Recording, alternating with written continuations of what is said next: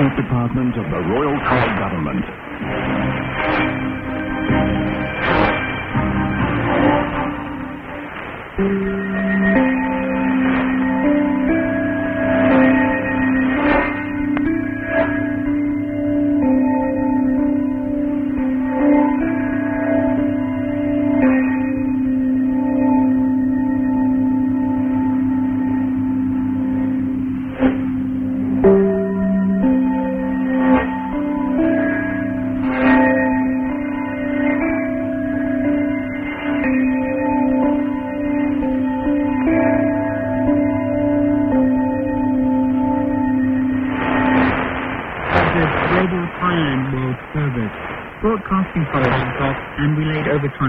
in Bandung, Udon Thani, northeastern Thailand, for listeners in Asia and the Pacific, the Middle East and Africa, Europe and America.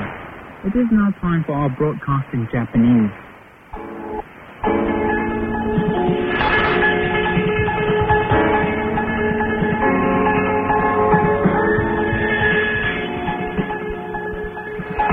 こちらはラジオタイランドの日本語放送です。 この放送はうどん谷県アンドゥンのボイスオブアメリカの送信所を通じてお送りしています。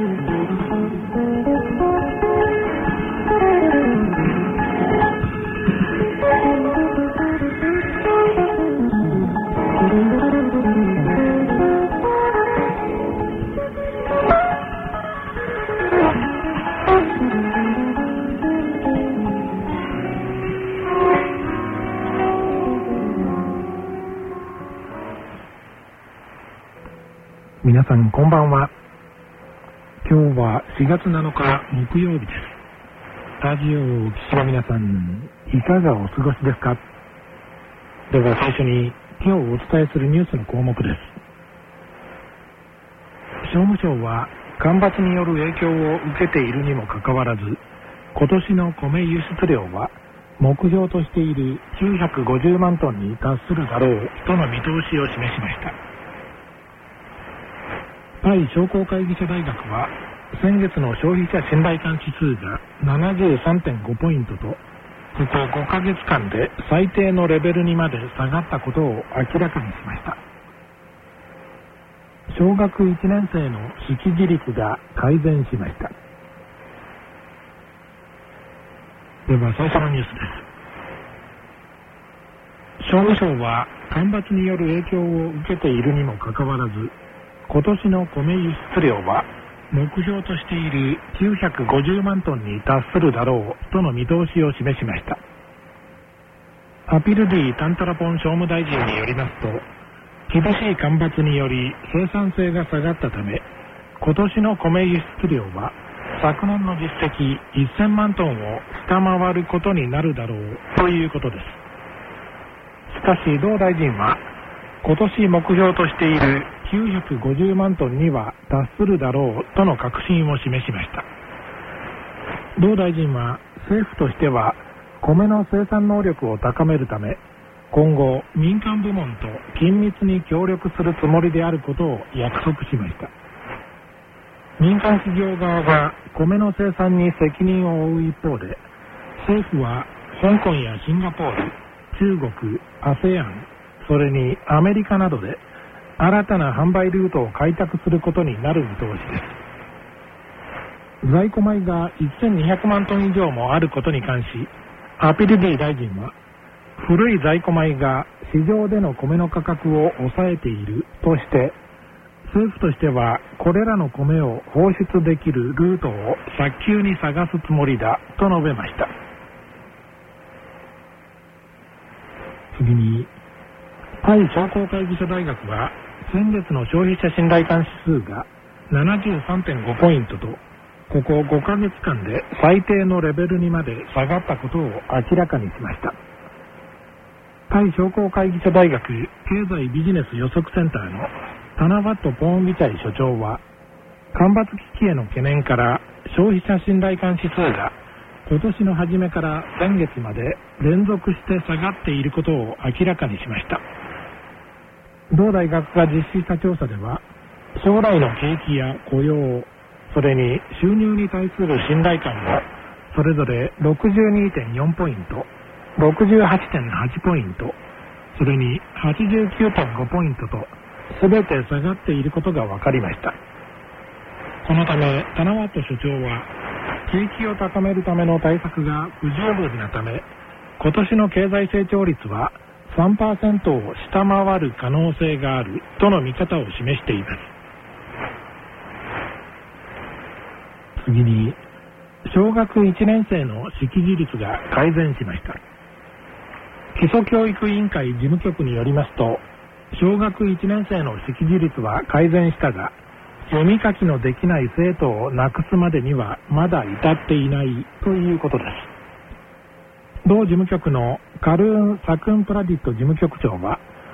昨年の8月以来、識字率は徐々に高くなってきたが、まだ十分ではないと述べました。今年1月、基礎教育委員会事務局が全国の小学校2000校を対象として実施した調査の結果、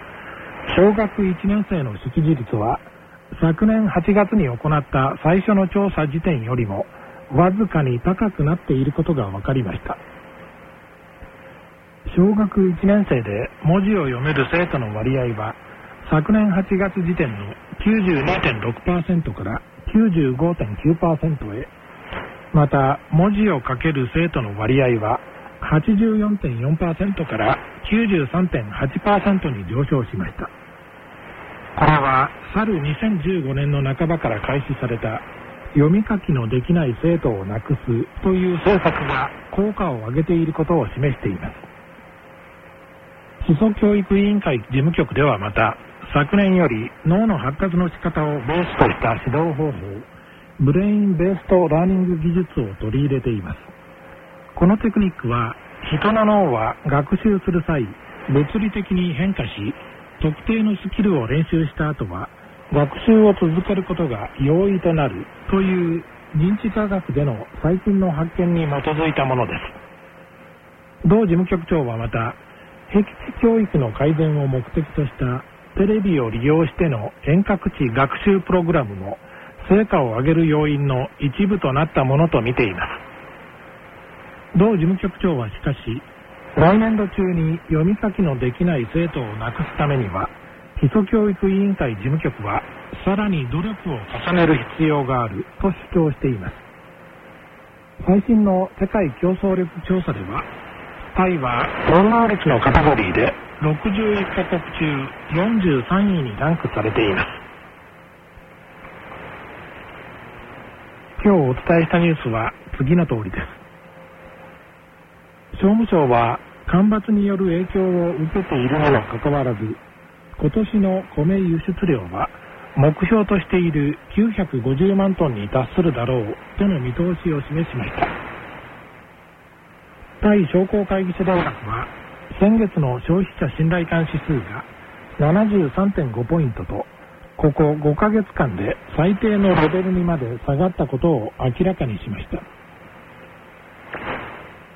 小学1年生の識字率が改善しました。続いてニューステンポです。今日は国王王妃両陛下向けに2つの重要な祝賀行事を準備というニュース展望をお伝えします。全ての関係機関に向け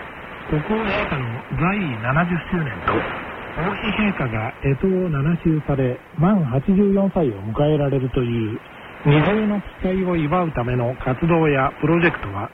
統合的に実施するよう指示が出されています。プミポン・アルンヤデート国王は今年の6月9日在位70周年を迎えられます。またシリキット王妃は8月12日に満84歳になられます。このため政府はこれら2つの重要な機会を祝うための準備を進めています。ミサヌ・クルアガーム副首相は先頃国王陛下の在位70周年祝賀式典に関する委員会の会議を開きました。この会議ではこの2つの機会を記念すると同時に全ての国民にこの祝賀行事に参加するとともに仏教について学ぶ機会を提供するため770人の出家式を行うことが承認されました。このプロジェクトでは全国で770人が5月28日から6月12日まで出家することになります。6月9日木曜日の午前9時9分にはバンコクにあるエメラルド寺院周辺や全国至る所で行われる爆発の儀式とともに全国で短文の儀式が執り行われる予定です。これと同時に他の各宗教の宗教指導者らも全国各地の宗教施設で儀式を行うことになっています。また国内にいる大臣はもとより外国にいる大臣も国王陛下への敬意を示すための瞑想を行うことになっています。会議ではまたこの機会を記念して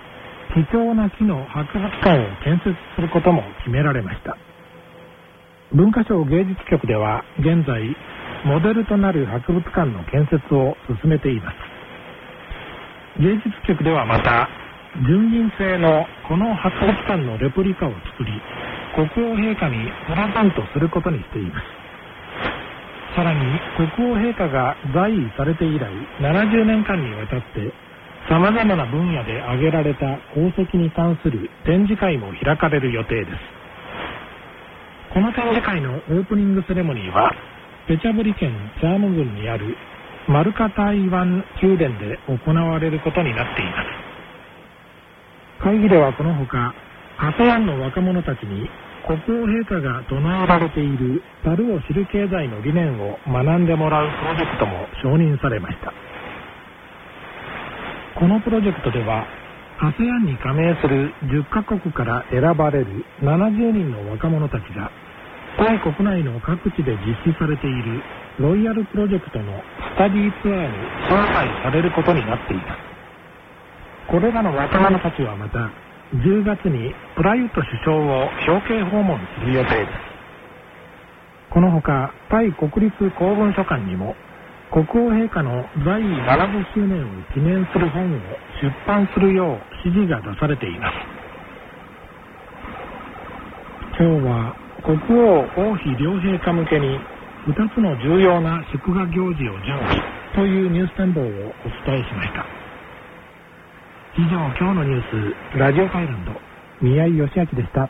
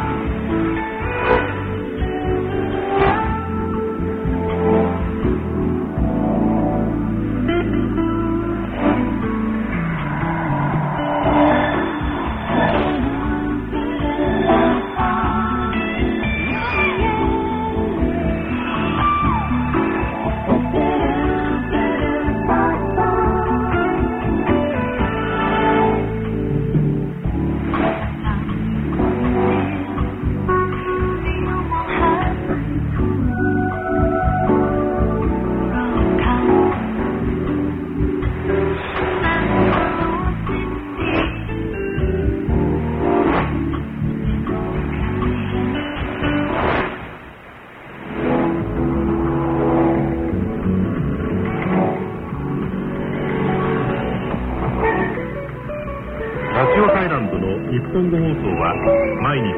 タイ時間の午後8時から日本時間の午後10時からそして GMT では13時から15分間放送しておりますこれで本日の放送は終了いたしました